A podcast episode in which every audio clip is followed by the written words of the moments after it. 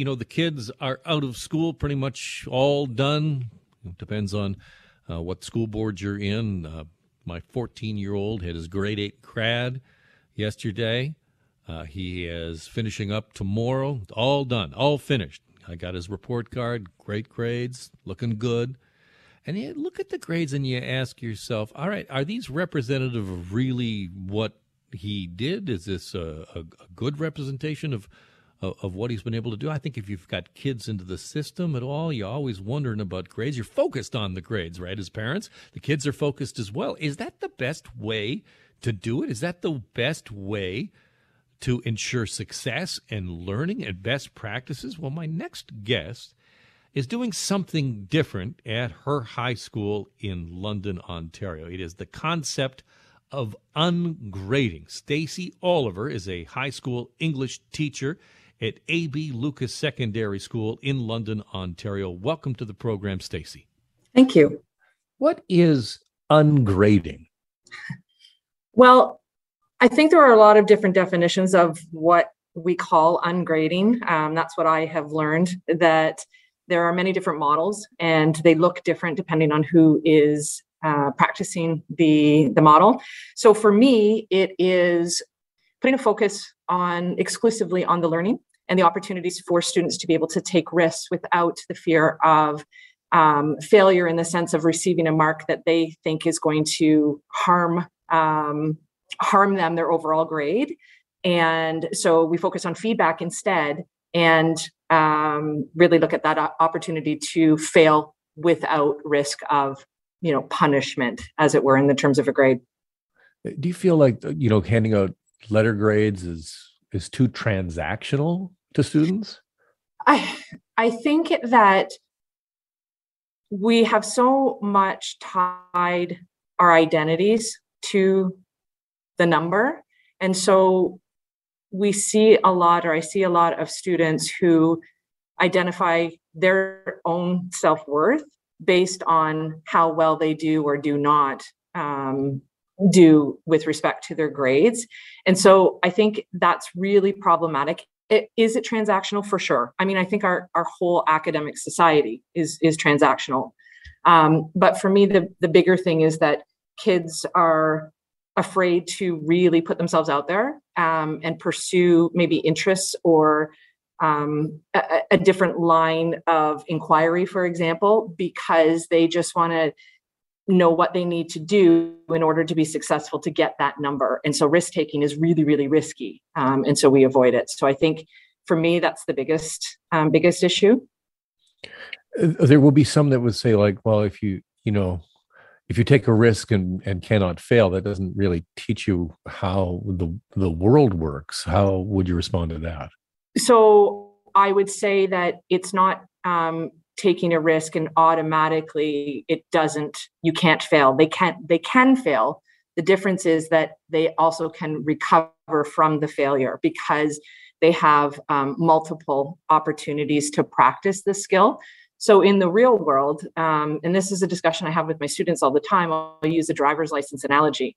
Um, I, I, think there are many people who maybe aren't successful on on their driver on their driver test the first time. Does that mean that they can never get um, the driver's license? No, it means they need to go back. They need to make sure that they acquire the necessary skill. They need to be assessed again to make sure that they have uh, met or exceeded those expectations for that driver's license.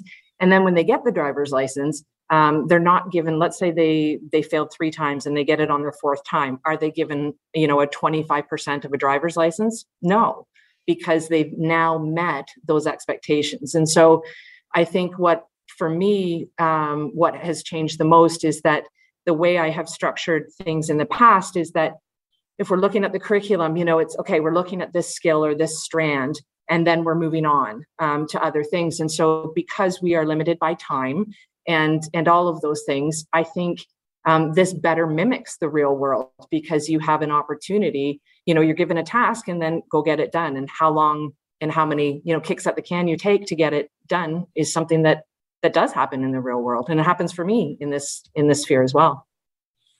Uh, you have a process where kids will actually suggest to you what they think their final grade will be. There will be some that will say, "Well, of course, I think I I think I got a 95. I I, I wish I did in all my high school courses." But it, it's a little more nuanced than that. It's a lot more. It's it's a lot more than that. So they we start with uh, learning the curriculum expectations. So the students um, get the document that the same document from the ministry that I have, and we spend about a week going over what those expectations are. And so that those are the things that i am bound by the the overall expectations um, that i need to make sure i'm giving opportunities for the students and that they have opportunities um, in various ways to demonstrate that. And so we talk about what what they mean and what they might look like. Um, and so the students have to uh, twice during the the school year once at midterm and the final grade they propose their mark, but they have to create a digital portfolio that houses all of their work and uses um, all of the process that they've done to justify how their work is meeting the those those expectations in the strands. So they don't just go, they can't, well, they could, they could come up and say, okay, I think I deserve a 95. And I say, okay, so talk to me how you have met each of the overall expectations in each of our strands. And if they can't do that, then they they can't justify that that grade we have a provincial government that has a, a, stress on sort of back to basics, you know, back to math basics, that sort of thing. How has uh, what you're doing been been received? So it's very new. I I have only just begun um, this past semester, so it's been a really interesting journey. Um, I did it with a grade nine de-streamed pilot English class, and I did it with a grade 12 enriched class. And so, kind of both ends of the, the age spectrum. And um, the common thing was that many of the students were um, were hesitant in the beginning because they had no idea what this was I was I was proposing to them. Um, they were excited, then they were confused, um, and until I would say until midterm, where they had to do their first portfolio submission and um, conference, live conference with me. That's when it, it began to make sense. And they wrote um, reflection letters to me at the end of the course, and they they the overwhelming majority would talk about how um, it's been a real process for them in personal growth in personal growth because they have for many of them um, rediscovered their their their um, joy in you know sort of pursuing something that they're interested in. Um, and, and some of the port some of the things in the portfolio were i never expected to receive. There was some pretty pretty amazing um, reactions to to this. What about the school leadership? So i my administration has been on board um, from from the beginning. My principal is very well versed um, in this and this is all this is all rooted in research. This isn't you know this has been going on. Lots of people with way more expertise than me um, have been doing this for a really long time and so i uh, i'm learning from them in terms of um, you know my my pedagogy and reading and things like that. And my principal um, it's an area of interest for him as well and so he's been supportive, uh, very, very supportive, as has the board right from the beginning. Stacy, great to talk to you. Thank you so much. Have yourself a great summer. Thank you. You too. It's Stacy Oliver, who is a high school English teacher at A.B. Lucas Secondary School in London, Ontario. Parents, what do you make of that? Does that add up? Students, what do you make of that? I think that she makes a great case there. You can't just go in and say, yeah, I'll take a 95. Thank you very much.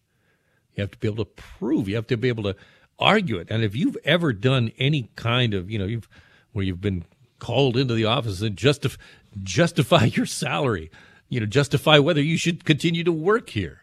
Well, those are important lessons to learn in many ways.